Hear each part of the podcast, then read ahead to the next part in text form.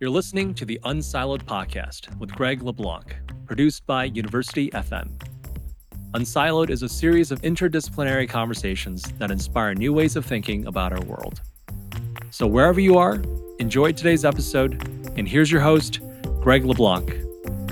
Welcome to Unsiloed. This is Greg LeBlanc, and I'm here today with Theresa MacPhail, who is at the Stevens Institute for Technology, and she teaches science, technology, and society, covers pretty wide remit, and also the author of a couple books, most recently this book called Allergic, Our Irritated Bodies in a Changing World. Also the author of this book called The Viral Network about the H1N1 virus, its reception and the diffusion of both the virus and thinking about the virus. Welcome, Theresa. Hi, thanks for having me. So, in this book, Allergic, I mean, it's an interesting book because it combines a bit of science and a bit of memoir, and of course, a bit of anthropology, sociology, history. It doesn't do exactly what you did in the previous book. And in the previous book, you introduced this concept of what is it? Patho. Pathography. Yeah. Pathography. Now, I'd never heard of this term, pathography. So, could you tell us a bit about pathography and how is it related to this medical anthropology that you trained in in graduate school? Sure. I'm basically stealing from the medical field. So, in the medical field, pathology is obviously all the causes and what is driving your symptoms. So, if you're doing a pathography, you're looking at someone's symptomology and then you're tracing it back to its etiology and hopefully diagnosing them and treating them. And what I wanted to do is steal that term and then look at things that are making us sick globally. So to me, it made sense to think of something like the COVID pandemic or the H1N1 pandemic, which is what I wrote about, as a similar thing. So it's affecting the global bodies. So, can we do the same type of thing? Can we look at the different symptoms and then track back and find out their causes and hopefully have prescriptions for what to do better, either in the moment or in the future when we're facing yet another pandemic? Right. And in this book, you're studying an actual pathogen, right? Influenza virus and its impact. Right. But in allergic, you're studying something very different. I mean, it seems like, you know, humans can get sick because of a pathogen, but we can also get sick because of our responses to the pathogens. And you go through the history of how we discovered this whole notion of allergies. We've known about them since the ancient Greeks, but do you think that the advent of the germ theory kind of threw us for a loop because germ theory made us think that the source of all our problems was, you know, coming from without, and we kind of ignored the threats from within? I definitely think the germ theory drove most of immunology for a long time and a lot of microbiology. So, our understanding of the immune system is based on our understanding of viruses and bacteria and parasites. And so, for a long time, I think the thinking is that's all the immune system does. It just protects us from these organisms. And it turns out that might not be true. We don't quite understand everything our immune cells do. They interact with other cells in our body as well as with things in the environment all the time. Mostly it doesn't lead to problems. And so I think immunologists now are trying to think of different metaphors other than just this policeman patrolling the body or thinking of it in that way in order to do different things and understand those complexities a little bit more because it's not the simple oh it this is its function anymore. So i think that's opening up a big new space but at the same time for a century we just had that conception of it so it's hard to get on board with the new idea that instead of being policemen, they're more curators in a museum. What gets to be part of us and what doesn't is a better metaphor than police. Well, it seems like, from my understanding of the immune system, I mean, there's two parts. One is this is us and this is not us.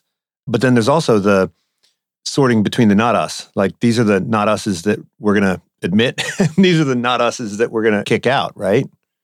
Yeah, which is why the police metaphor breaks down because it's more like immigration. It's more like border patrol. it's like the red it's the red rope in front of the club, right? Yeah. yeah, it absolutely is. It's the bouncers. It's more about, yeah, what is getting to become part of us in some way, be incorporated or tolerated.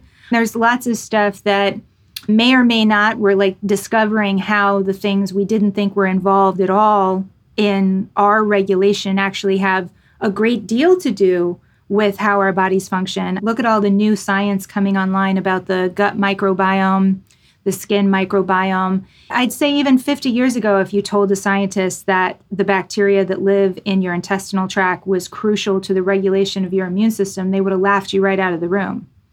And now, if you asked any immunologist whether or not there's a link, they would tell you absolutely. So there's been a real sea change over the last, I would say, 20 to 30 years in thinking on this topic. Now, we're going to have to talk a bit about what's changed over time and whether or not allergies have, in fact, increased over time. But look, they've been with us forever. And you talk about how at one point when we were trying to understand it, we kind of mixed together things like hay fever and our response to things like venom, right? And so they're very different reactions, right? They're both a consequence of some kind of invader, but they're different in a sense. And you know, you said that the inspiration for this book came about because of what happened to your father, and you know, you can tell us a, a bit about that. But this whole idea of anaphylaxis, it seems like it's hard to come up with an evolutionary rationale. And I, I, think you articulate why it might make sense. Like, why would it make sense? It's like shock, right? Like, shock is one of those things that you know, you're like, well, that doesn't seem to work. It didn't really do what it was trying to do. So how can something like anaphylaxis actually provide some benefit? Well, so my father, unfortunately, was sitting in his car when a bee flew in, stung him in the neck, which it turns out is a really bad place to get stung because you have a lot of blood flow and blood vessels in your neck uh, going to and from your feeding your brain, basically. And so it's a good circulatory site. So the venom got everywhere in his body pretty quickly. And so his body decided, his immune cells, his bouncers, his immigration patrol said, no, this can't be here, and turned on a system. And here's the interesting thing though the system that gets turned on is turned on in everything from asthma to hay fever to your cold to eh, the underlying immune mechanisms. There are two parts of the immune system, they kind of work in concert.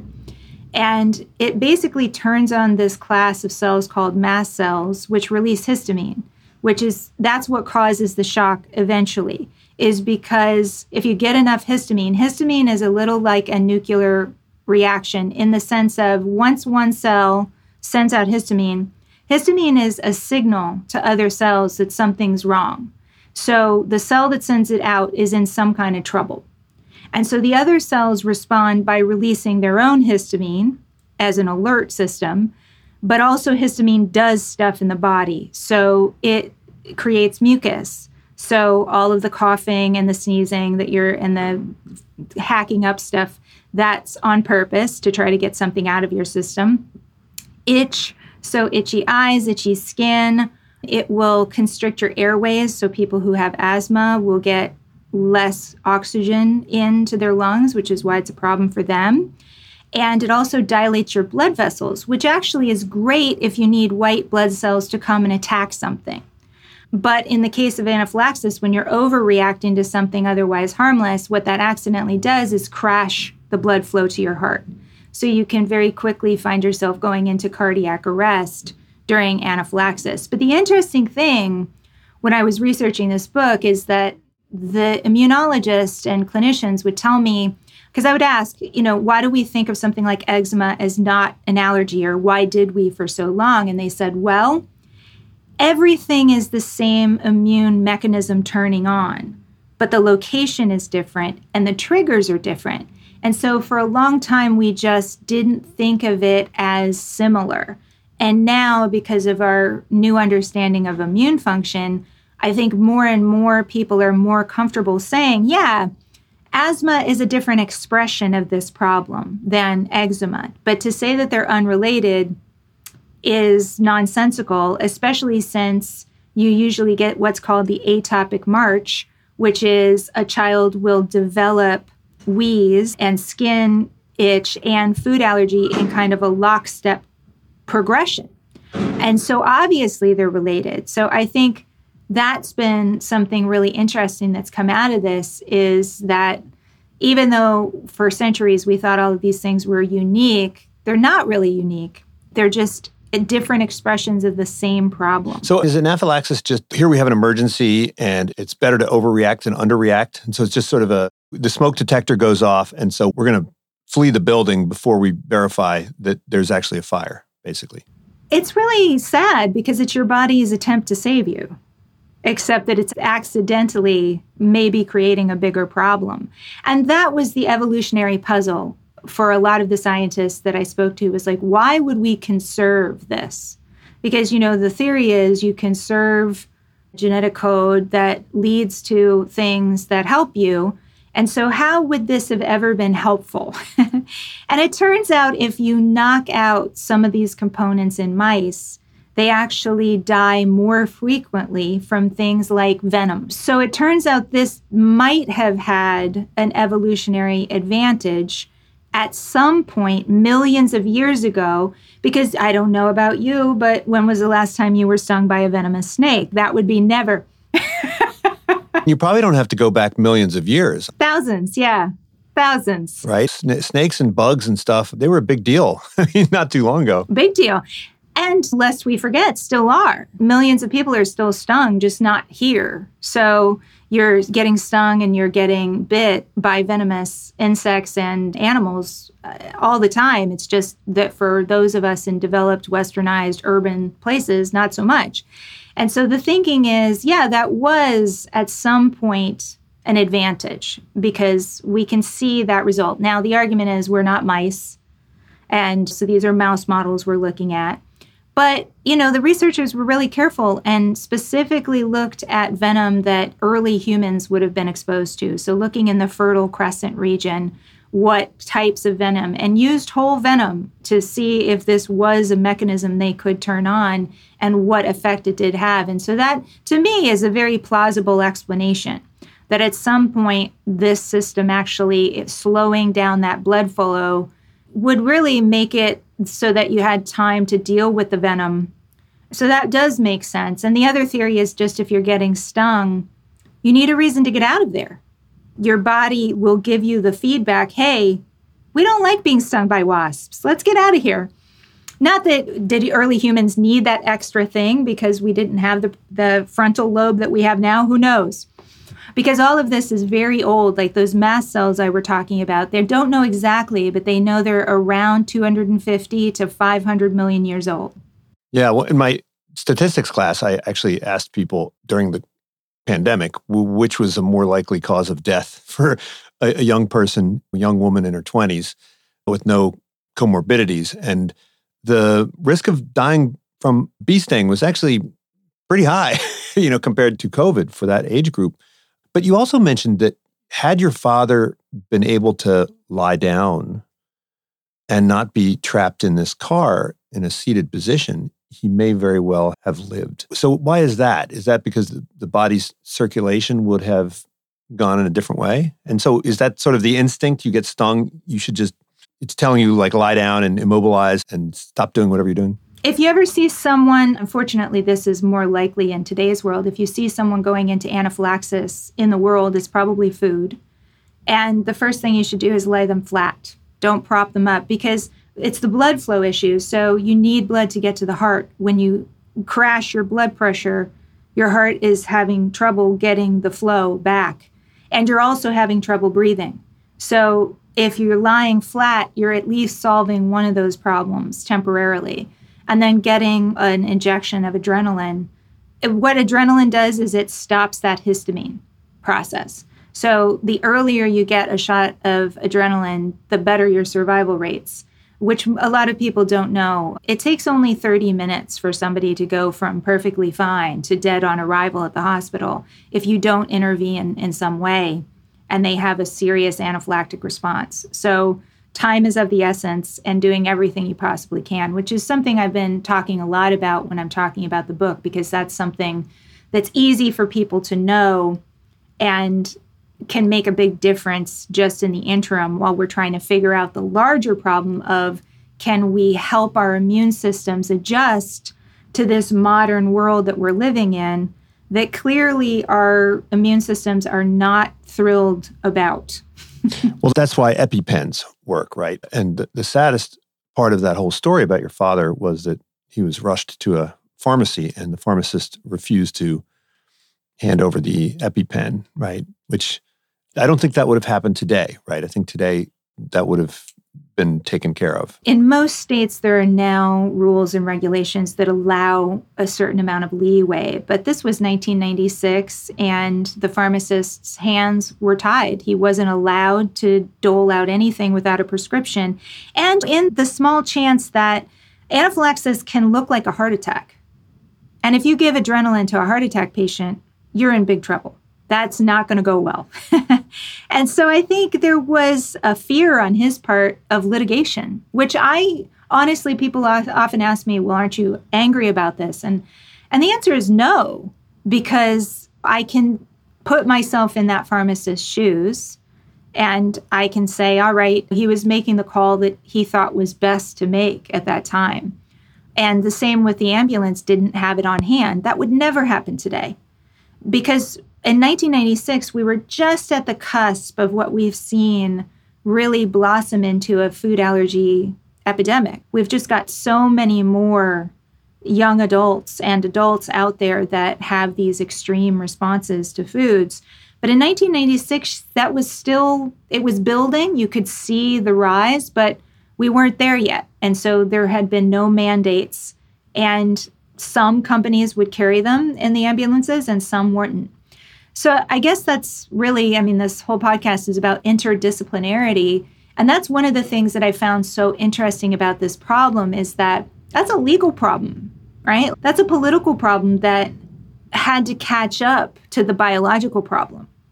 And there was a gap. And unfortunately, my dad was a victim of that gap. Right. And so, for instance, if you serve something in a restaurant that contains peanuts, and someone has a bad reaction, right? Where's the legal liability? It's shifting, I think. It's shifting from a place where you would have to specifically inquire, right? Because you are unusual, to a world where disclosure is probably going to be required. I can foresee the day. I mean, there are more and more menus which do have kind of allergy markers, but I can foresee a day where this is going to be mandatory for labeling and in both food and in restaurant environments. It already has changed food labeling laws, in fact.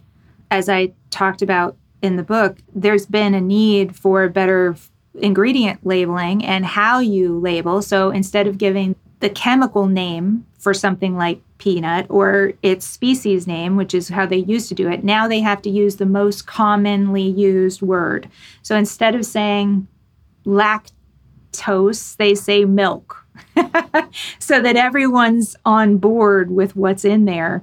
But that is new. That's fairly new. Um, food label laws also had to catch up with what was going on in the medical world. So I don't know how we solve that exactly because it seems to me that's always the case. Like legally, we're always catching up to new problems that are emerging. I mean, that wasn't it was I, it's not to say that no one was having food allergies in the 1970s but it was a lot fewer people. Now it seems like our reaction sometimes gets worse with more exposure right? And sometimes it gets better with more exposure right? So if you want to become capable of dealing with snake venom right what do you do? You go and expose yourself to snake venom. But then there are other situations where like you talk about botanists and how botanists all wind up with allergies because they're always constantly exposed to all of these, you know, stimulants. So when I try to understand the kind of thermodynamics of allergies, uh, it, it's confusing to me, right? So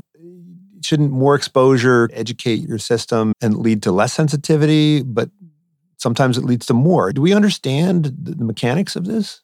We're starting to. It's about the dosage.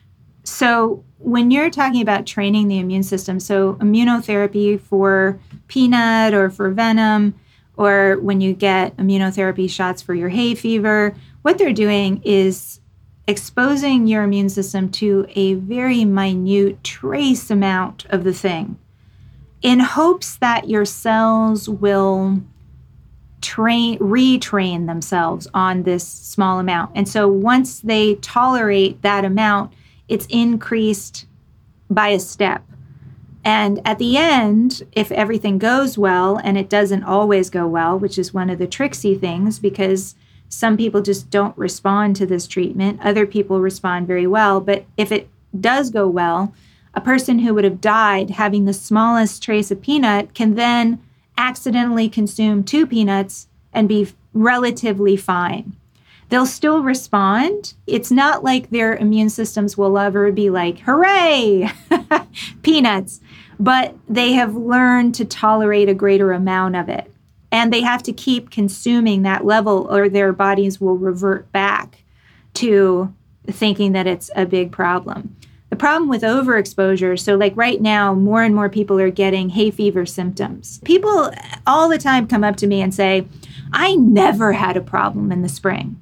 And now I'm just desperate. You know, I can't breathe. There are days where I'm just, I look terrible. I feel terrible. I'm not sleeping. What's happening? Am I suddenly allergic? And probably you were always sensitive but the problem is that with climate change, it's changing the flowering patterns. So plants are blooming earlier and later than they ever have. And the pollen itself is changing and becoming more potent. And there's just more of it because some of the plants are loving the increases in CO2. They're loving the nitrogen in the soil and they're producing, they're just pumping out pollen. And that is an overload. So if you look at pollen counts now versus pollen counts 20 years ago, you can actually see increases in the actual pollen. So people who were able to tolerate the amount of pollen in the air 20 years ago are suddenly now finding that their bodies are very upset about the amount of pollen in the air now. Well, I guess that's a, it could be a good sign if it means reforestation or more crops. But there's also this idea that when you encounter something new, so I think part of what you're saying is that you get used to one thing and then things change. I know I grew up on the East Coast, and when I first came to the West Coast, I started experiencing uh, allergies, which I'd never experienced in, in my life before. And then when I would travel away from the West Coast, they would go away. So first of all, we've got to go back to the, the data question. And I had an earlier podcast on this do we actually have good data on the extent to which allergies have plagued us? You talk about the alpha gal allergy, which I find fascinating. It's hard to believe that this is a new thing. Is it just that people probably had no clue what it was? There are probably all these people who just didn't meat, didn't agree with them, but they had no idea why, right? Because ticks are not new, right? They, we've been dealing with them for millennia. So, do we have any good sense of the extent to which allergies have actually increased in the last couple hundred years? We do. As always, as I'm constantly telling my students in public health, good data is hard to come by no matter what you're looking at. Um, it's just a truity of the field. And there are various reasons for this, but partially it's what are you looking at? And a lot of data is self report symptom surveys, which is not great because you could be dealing with different things and you know report that you do like asking someone whether or not they have a food allergy is not the best way to go about assessing food allergies in the United States. And so the data that we do have that is most convincing to me are things like prescription data. So just looking at how many people are being prescribed inhalers, getting diagnosis codes, so how many people relative the overall population are getting diagnoses of these allergies in a physician's office. And the real compelling thing is how many ER visits. That's a very easy thing to count. And so when you look over time, you see ER visits increasing. And then something interesting happens like EpiPens actually lowered the rate of hospitalizations for things like food allergies. But then you look at the EpiPen prescriptions and they just rise fourfold over the last two decades. So that's a good indication that what we're seeing is a real rise because first you get those initial bumps in ER visits, but then you get the prescriptions that underlie that. Even if you then see a subsequent dip in the ER visits, you can say, well, the EpiPens are working. But, you know, we tend not to just dole those out without cause. So it's trying to get that kind of information. So verified allergies, that data is hard, but looking at other sources, we can kind of guess. And then just when it's described in the medical literature. So, yeah, we probably always had some allergies, but it doesn't become a problem until around the 1800s. That's when it starts showing up as a unique problem in people's offices. These colds, at first it's called summer catarrh, hay fever, because catarrh was just the word for cold. So they just thought, why are these weird people having colds all summer? and they're otherwise fine, but they just have this cold. And that didn't really happen until the 1800s. And the theory is, which I find compelling, is that a lot of things change in the Industrial Revolution. And the mismatch seems to be we have a very old immune system. And then we have a lot of changes in the last 200 years so we're subtracting things that our immune systems used to come into contact all the time with, like we were just discussing. We don't get bit that often. Last time I was bit, like stung by a wasp was forever ago. But then you also have new exposures that you never had before. So all of these new chemicals that we create, you know, all these new plastics.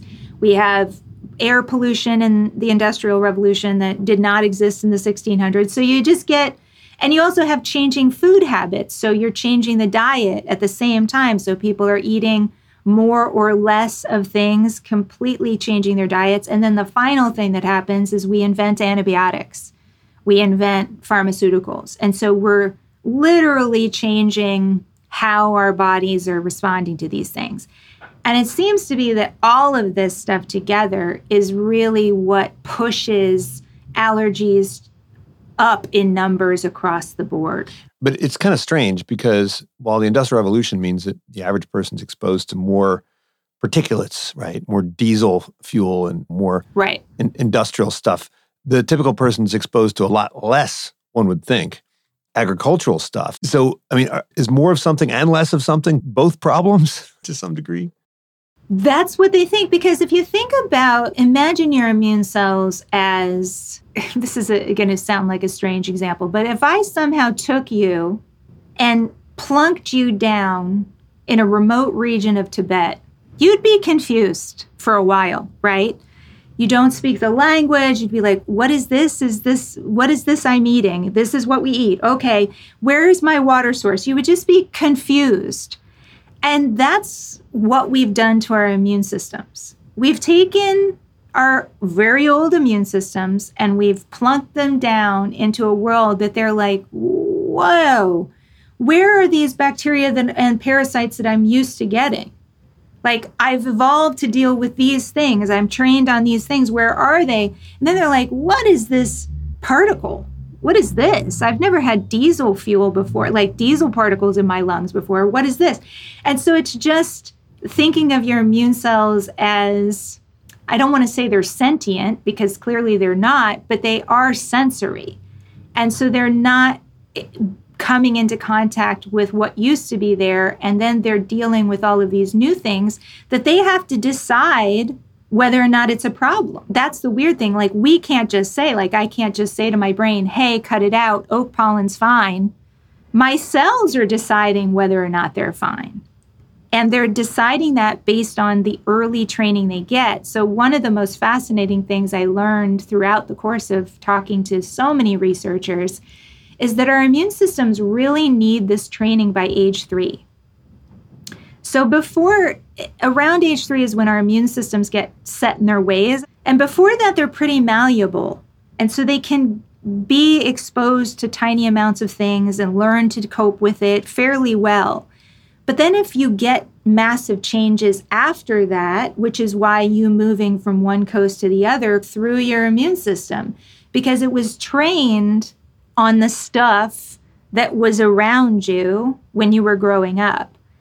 And then if you transport yourself to a new area thousands of miles away, your body has to, in essence, decide about new things with a mature immune system that isn't as flexible. Yeah, so it's really information processing, right? So you have some code that's kind of hardwired, right? And, you know, like Venom. But the other stuff seems to be a process of learning, right? Learning what you're supposed to react to. But this learning process, is there a way you talked a bit about later life training through exposure therapy? But you can also develop some kind of hypersensitivities, right? I had this about five years ago. I had this bronchial infection or something, which I never went to the doctor to see. And so I was coughing for about six weeks. And then I was done coughing. I was just, my breathing didn't work as well. And I remember going to the doctor and I went to a pulmonologist and they said, Oh, yeah, you've got asthma. And I said, What do you mean I've got asthma? And, you know, like I, I, I didn't have it six weeks ago, but now I've got it. And she said, Well, you always had it. And I said, What do you mean I always had it? That's not my experience. She said, Well, I said, Can you ever just like get it, adult onset? And she was like, No. She said, No. And then here I am the first chapter of your book. It says, Hey, sometimes you get an infection and boom, you got this asthma. So my thought was, if I can learn it, I should be able to unlearn it. And she was like, No. She's like, You either have it or you don't have it. Take these things for the rest of your life. And I was like, Well, that doesn't seem right. That's the debate. It used to be thought this was just the orthodoxy of immunology was you couldn't develop an allergy later in life. And that has kind of been turned on its head. So if you look at most of the modern research, there is adult onset food allergy. There just is. There is adult onset other types, forms of allergy. And yeah, what you always had genetically was the predisposition. So you're probably an atopic person. That's what we call people that are prone to allergies. So atopic people tend to have more mast cells. So you have more of those cells that can emit histamine. And the other thing about those mast cells is we've found that atopic people have more receptors on those mast cells for the antibody that drives most of our allergic reactions, which is called IgE. So, IgE is the bouncer that figures out oak pollen, doesn't like oak pollen, and so it's circulating looking for oak pollen. And once it finds something, it will attach itself to a mast cell and release the histamine. And so if you've got more IgE, more receptors, and more mast cells, you're more likely to have a problem than someone that doesn't have a lot of maybe they have low levels of IgE, for instance. You wouldn't expect those people to have the same problem as someone with a high level of IgE. So that's part of it. You could have been that person all along, but your body was just fine. It had been trained well, it wasn't expressing the problem and then something happens that triggers a response and then your body's like wait a minute we're going there. Like this is we're going to express this pathway that's always been a potential. That's the uh, like one of the things i've been trying to get across to people is those patch tests that you see or you have done like on your skin usually on your arm sometimes on your upper back. They're not testing for allergies. They're testing for sensitivities so you could have a welt and have no reaction to that thing at all in real life. And it has a 50% false positive rate, which I think most of us do not know, eh, or at least I did not know. yeah, it's not, right? That's a terrible. It's like a coin toss. It's no better than a coin toss. And so it's tricky because we don't really know all that much about the immune system. And we're just at the beginning of understanding, partially because we didn't have the tools to watch it before.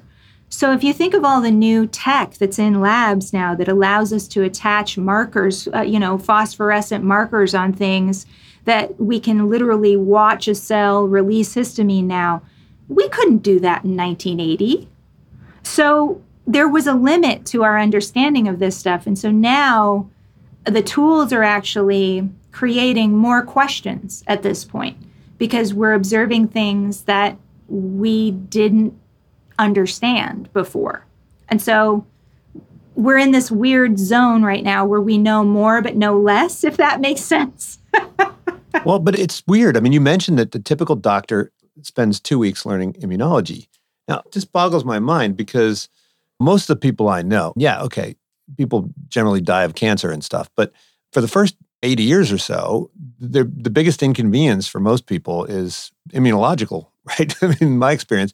And so, why they only spend two weeks on this? This seems crazy. I think it's because historically, when you look back 200 years ago when they first started talking about allergies, they believed because the people coming into their clinics were generally speaking white, erudite, like they were all, they were not laborers, is what I'm saying. They were middle class or upper middle class. And so allergies got associated with somehow being less robust. So, because they weren't out in the fields, they were developing, a, and they thought it was a nervous system problem at first. They actually. oh, yeah. That part of the story I found fascinating that this was a, it was like a nervous disease. Yeah, they thought it was a nervous disease. So, you had a problem with your nervous system. And if you were neurotic, you were more likely to have allergies. And there was something about that association that has taken a long time to die. So we still like, and I talk about it in the book, we still, if we want to indicate that a movie character is a nerd, we give them an inhaler. And that, why? It has nothing to do with they're a weaker person. In fact, their immune system is very strong, maybe too strong. And that's why they're having the problem. But I think it's that early association as a nervous disease that we still haven't left. And so now we know that it kills people, right? So asthma can, if it's not controlled, can cause death and so can food allergies. Eczema just makes you feel like you want to die. It's a terrible, terrible thing. If it's a uh, mild or moderate, severe, it's terrible. And so I think for a long time, people were like, oh, you're just, you have the sniffles, boo hoo, you. And we have a, a small amount of money for research. And rightly, what do we spend it on? Cancer, HIV, like things that are direct and obvious threats to more, the mortality rates are up. And so for a long time, you know, when there, I spoke to researchers in the field, they said, oh my God, 40 years ago, you couldn't get money to study this.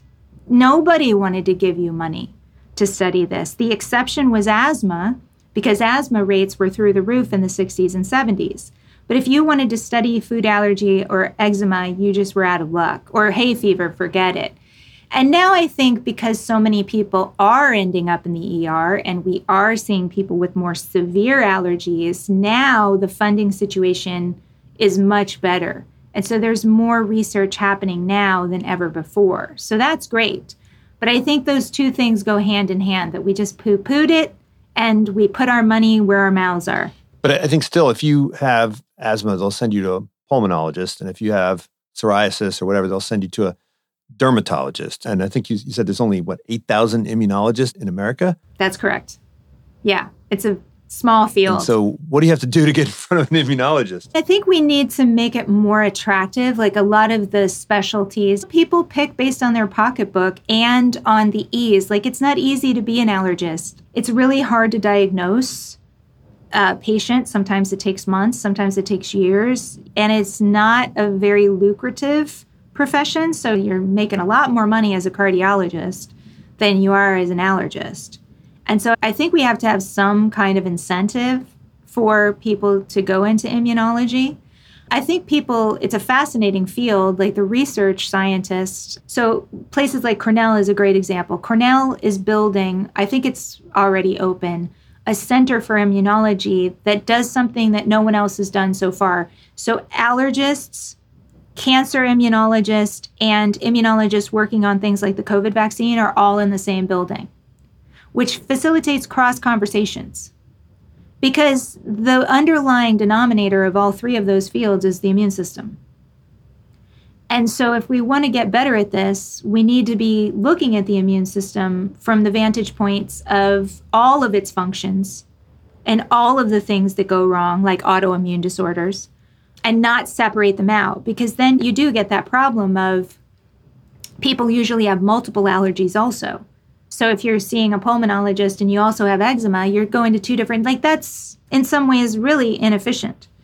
And so there's a way that maybe we can start doing this better, but institutionally, you know, I mean, path dependency is real and once systems are set up, it's very hard to change. So Maybe, but I think it'll be a while until we see that catch up to the reality. Well, will we get to a point where you could potentially just have a blood test and they would be able to identify, right, getting like a detailed snapshot of your, I don't know, we got the genome, we got the biome. What would this thing be? The antigenome or something where we could just get a sense of, oh, all right, these are the things that don't work well with you, right? They're hopeful that might be the case because what would be great is to have diagnostics that work better than 50% of the time.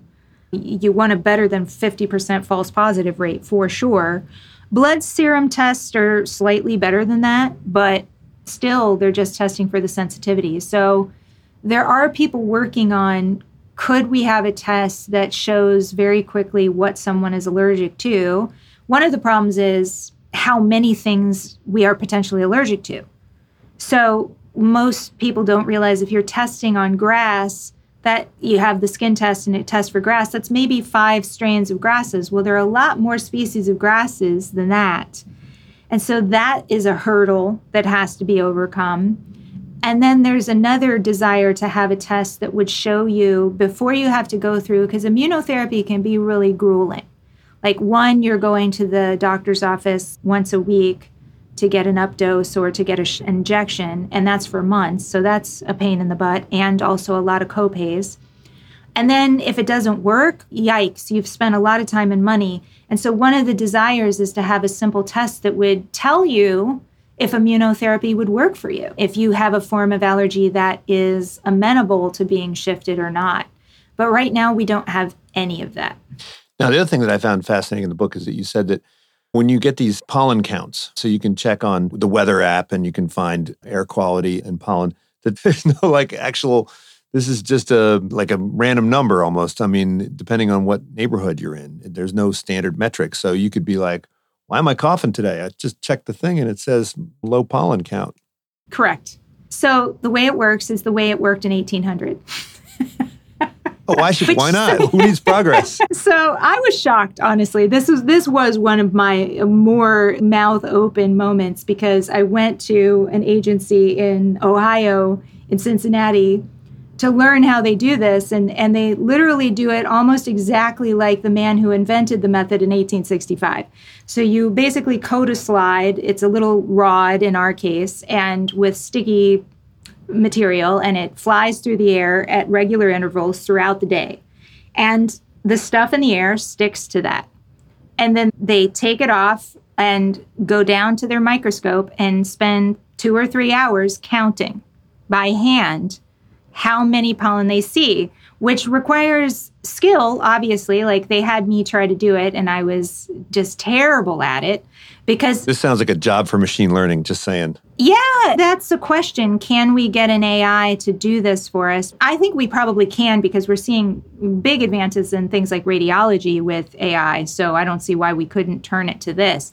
Part of the problem is pollens basically look a lot alike, especially within the same species. So if you've got different oak trees, for instance, their pollen will look very similar. And so telling, you know, if you've got a Chinese elm versus a normal elm, that can be difficult.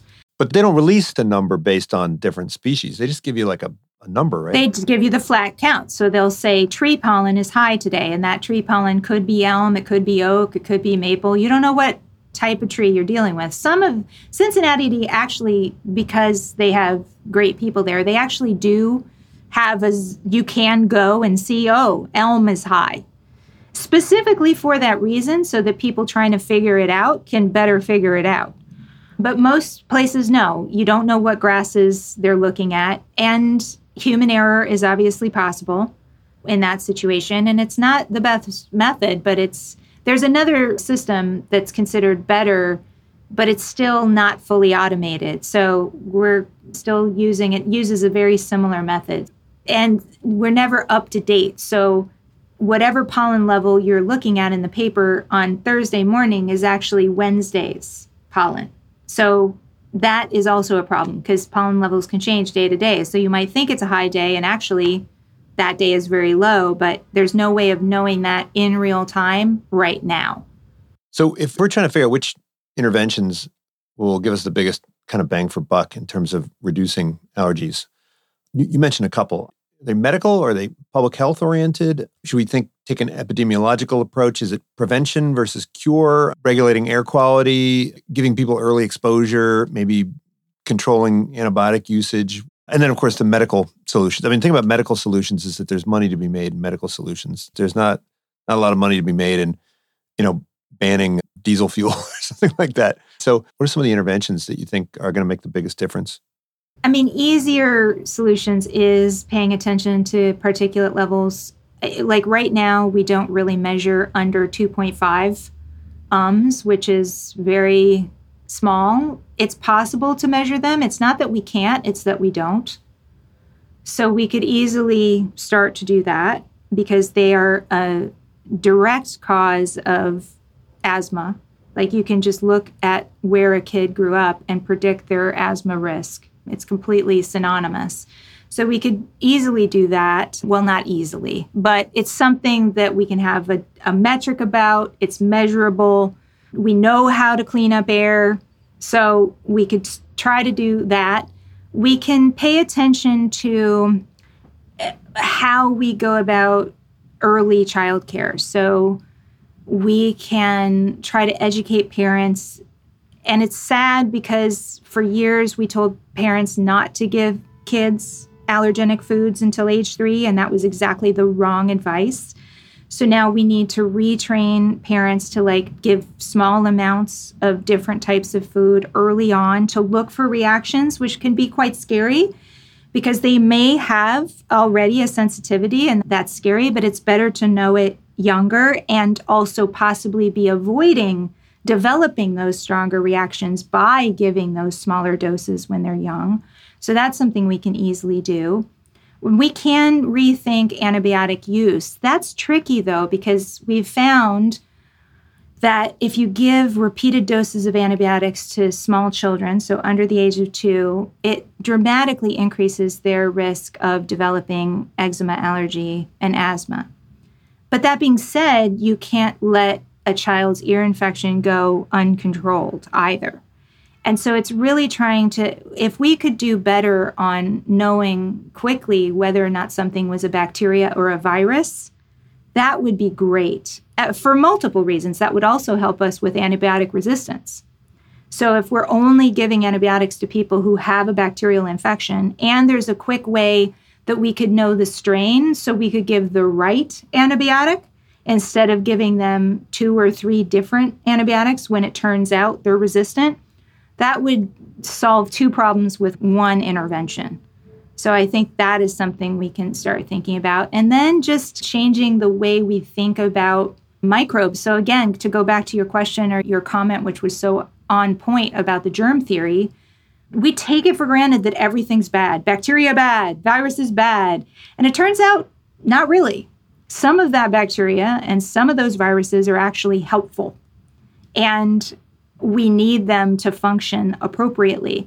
And so I don't know about you, but I have friends that are just a little bit too happy with the Lysol. They're just Lysoling everything. And that we have to cut back on that. This idea that we're wiping out 99.9% of everything around us is actually part of the problem. And I understand, like, yeah, do I want cholera? No, of course not. People are always like, well, but they're a terrible thing. sure. But they're also where an antibiotic or an antiseptic wipes out everything. It doesn't go, oh, that's a good bacteria. Let's leave that one alone. So we really have to be careful about what we're killing and when and why. So it's like carpet bombing and not precision bombing. Well, particularly post pandemic, people became very obsessed with cleanliness. Now, in your book, The Viral Network, I do want to make sure you say a few things about this because this it was written, of course, before the COVID pandemic, and so I, am sure that while that was unfolding, you were uh, seeing a lot of things that looked familiar to you. And the, the H1N1 came after the SARS, right? And so it activated a public health immune system, right? That had been trained on SARS. And same thing with the COVID, right? So, COVID, in a way, it activated this response, which was trained on previous pathogens. Primarily flu. Primarily flu. Yeah. So, everyone was thinking about the flu. Everyone was thinking about the flu. And then we get this COVID. How do we develop a more intelligent kind of societal immune system to these pathogens?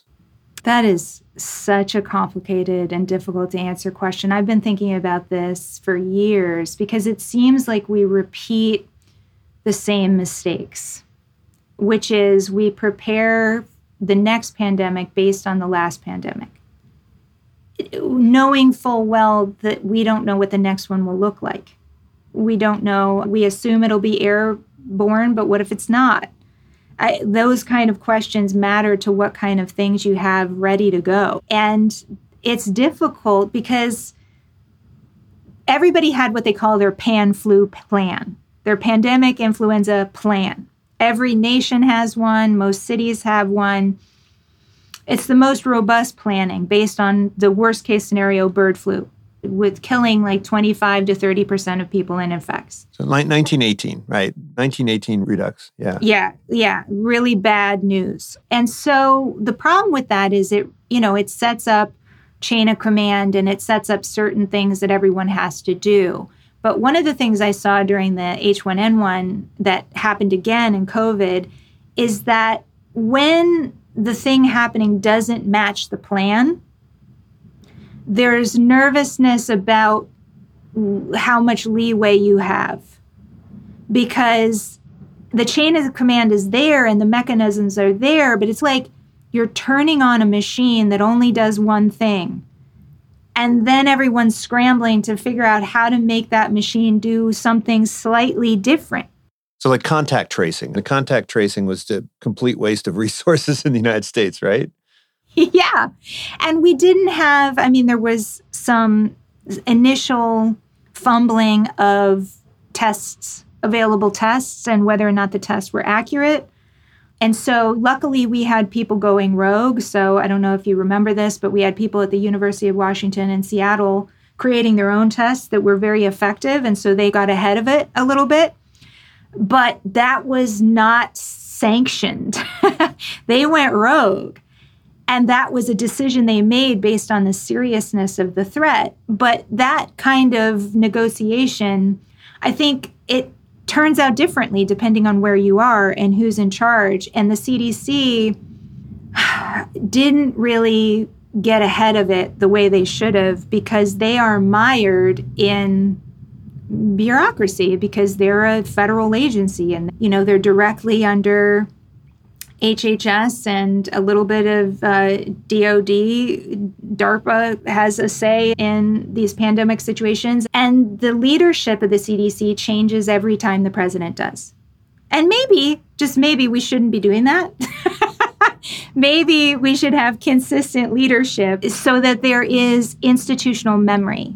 I think as an anthropologist, the best responses are always from the people who have been in a response before because they have a Rolodex of plays and what worked and what didn't work. They also have good working relationships, usually internationally. So they, given enough leeway, they can figure it out. It's always the tension between the plans and what is actually happening and what people feel they have um, the leeway to actually do in the moment. Because you would hope that people weren't eh, covering their own katukas, but that's what ends up happening is there's always people thinking, well, we're damned if we do and we're damned if we don't. And so they're trying to negotiate the politics at the same time as they're trying to figure out the science. And if we could somehow separate those a little bit more, it would be great. Is that feasible? I don't know. But we need a more universal response that's not tailored. I mean, that's basically what I was arguing in the book. It's that we had focused too much on flu and it left us vulnerable. And I think that played out. Are there any lessons that we can learn from the human immune system that could be applied to our societal immune system, right? In terms of the system underreacts sometimes, it overreacts sometimes. We have these in the acquired immune system, we remember, but we keep the response on reserve, but we have the capacity to ramp it up when needed. But then it also, there's a bunch of false alarms. Can we learn from what our immune system does well, but also learn from what it does poorly? I think yes, because one of the things the immune system does well is it's an all hands on deck response. So, like I said, those mechanisms are basic mechanisms that we can always do. And certainly, any public health professional can tell you there are certain things that we should always do. No matter what the threat is, in the initial days, we should X. And just have those be part of the universal response. And then we can track back. So maybe we automatically close schools. No debate, they're just closed for two weeks. And then when we get more information about the actual threat, if that's not necessary, we send them right back. But certain things we know work for certain, that always works for respiratory. So if we think through, like, okay, what if it's waterborne? What if it's foodborne? What if it's air contact droplets? We can have certain things that work in all of those things and just have them ready to go.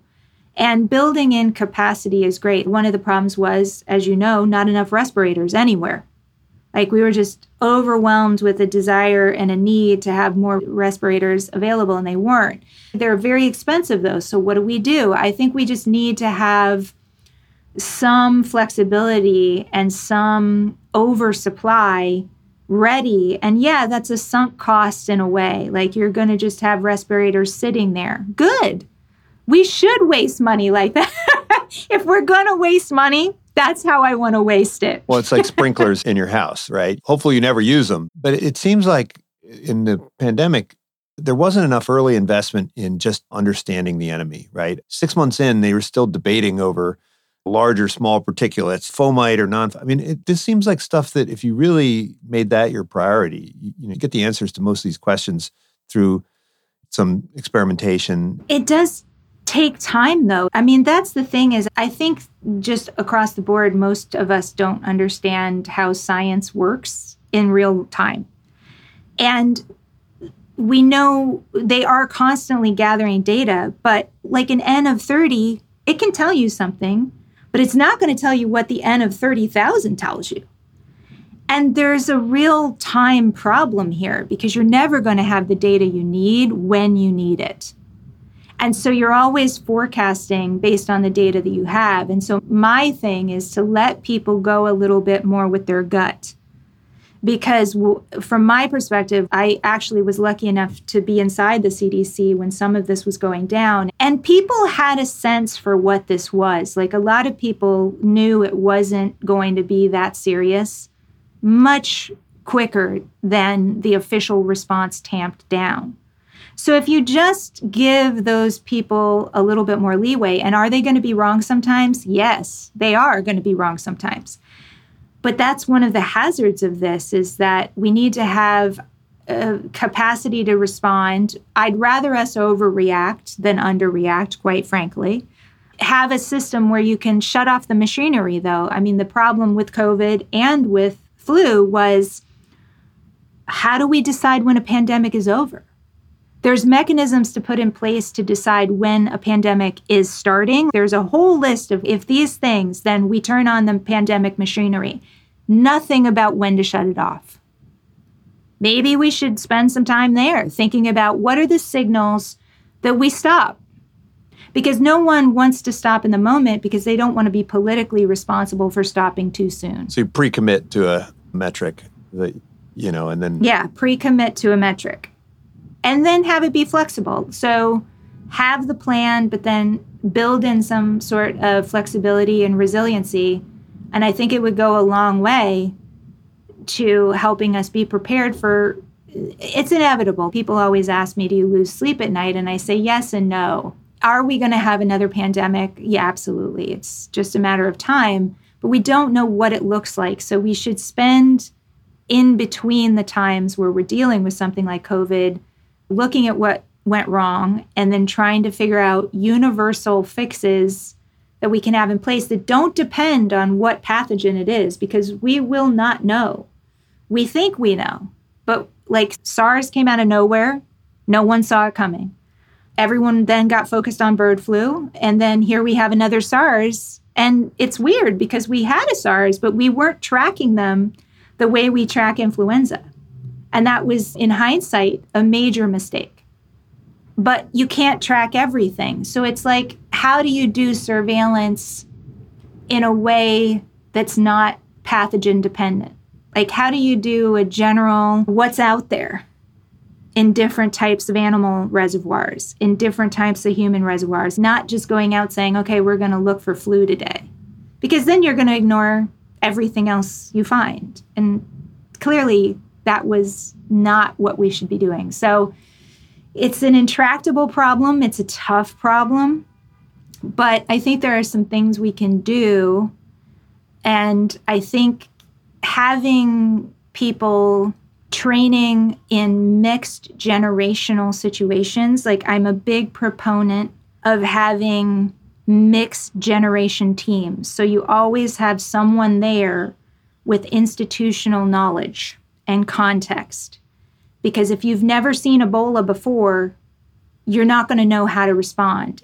Someone in that room who's been through three Ebolas is going to be invaluable to that team. And so trying to get newer people up to speed more quickly, I think, makes us want to be more interdisciplinary and makes us want to be more intergenerational. And I think we don't think about the generation part as much as we do the discipline part. Well, and it can't hurt to have an anthropologist on board. Just put one of those on every team. Yeah. So, Theresa, thanks so much for joining me. The, the new book is called Allergic Our Irritated Bodies in a Changing World. We'll talk again soon. Yeah, thanks. This was a lot of fun. Thank you for tuning in to the Unsiloed podcast produced by University FM.